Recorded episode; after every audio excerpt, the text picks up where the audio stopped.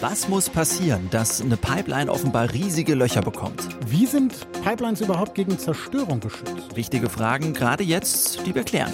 Deutschlandfunk Nova. Kurz und heute.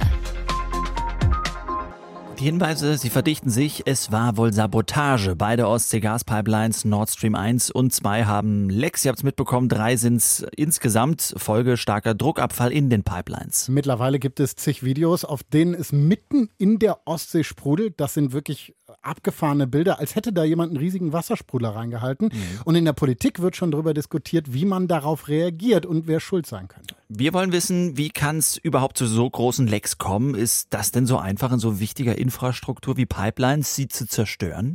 Dazu habe ich vor der Sendung mit Professor Dr. Gerald Linke gesprochen, Vorsitzender vom Deutschen Verein des Gas- und Wasserfachs. Hallo? Schönen guten Tag. Wie können so große Lecks in der Pipeline überhaupt zustande kommen? Was muss da passieren? Das ist in der Tat außergewöhnlich und sehr schwierig.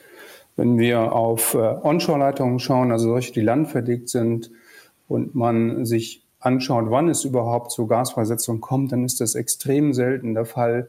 Äh, zum Beispiel dann, wenn wirklich schweres Gerät, Bagger eine solche Leitung zerstören oder wenn äh, Leitungen über Jahrzehnte nicht korrekt gewartet werden und dann kleinere Leckagen durch Korrosion entstehen. Aber solche größeren Leckagen, wie wir hier gesehen haben, können nur durch äußere Einwirkungen auftreten.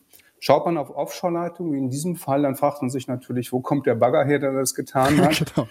Und da gibt es nicht viele Alternativen.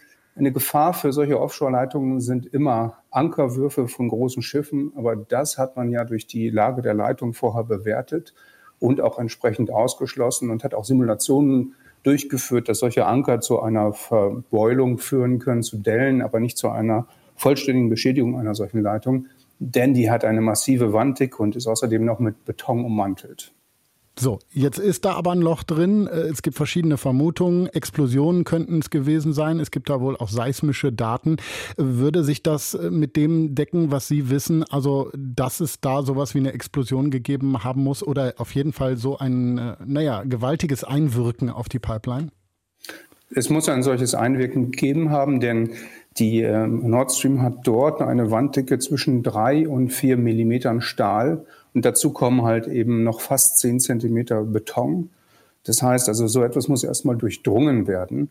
Auch andere Möglichkeiten, über die man spekulieren könnte, Drift einer Leitung, zum Beispiel durch Strömungen, können genau in diesem Terrain, also dort im Baltikum, ausgeschlossen werden.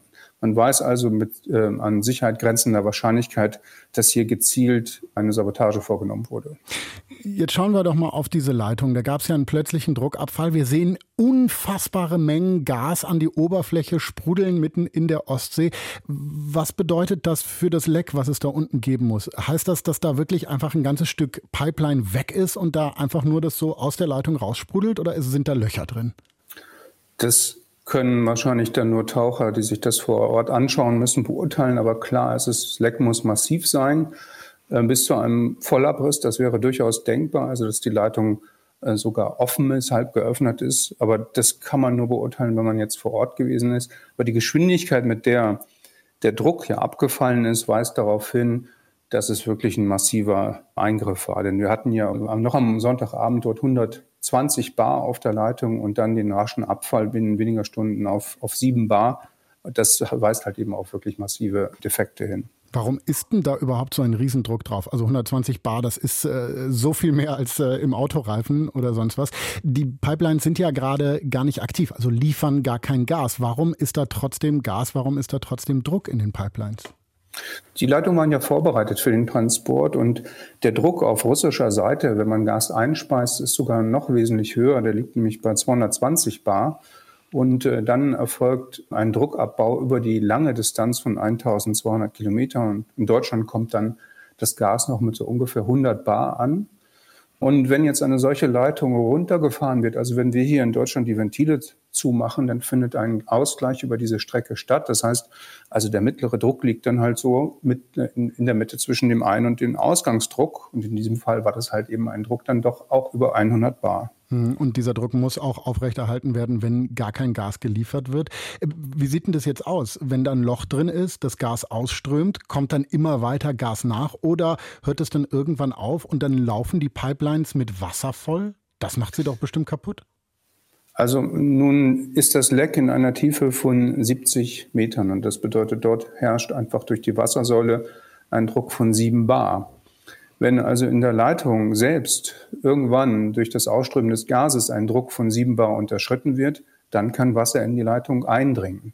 Das könnte man verhindern, indem man weiterhin Gas nachpumpt, aber das wäre natürlich nicht das Beste für die Umwelt, weil man so ja weiter Methan emittiert und auch sicherlich nicht im Sinne der der Gasexport, die auf diese Art und Weise ja Gas äh, zur Abdichtung einer Leckage einsetzen würde. Nein, man wird äh, möglichst schnell diese Leitung reparieren und versuchen, dieses Leck halt eben zu beheben. Was muss passieren, um so riesige Pipelines wie Nord Stream 1 und 2 zu zerstören? Gerald Linke hat es uns erklärt hier in Deutschlandfunk Nova. Er ist Vorsitzender des Vereins des Gas- und Wasserfachs. Deutschlandfunk Nova. Kurz und heute.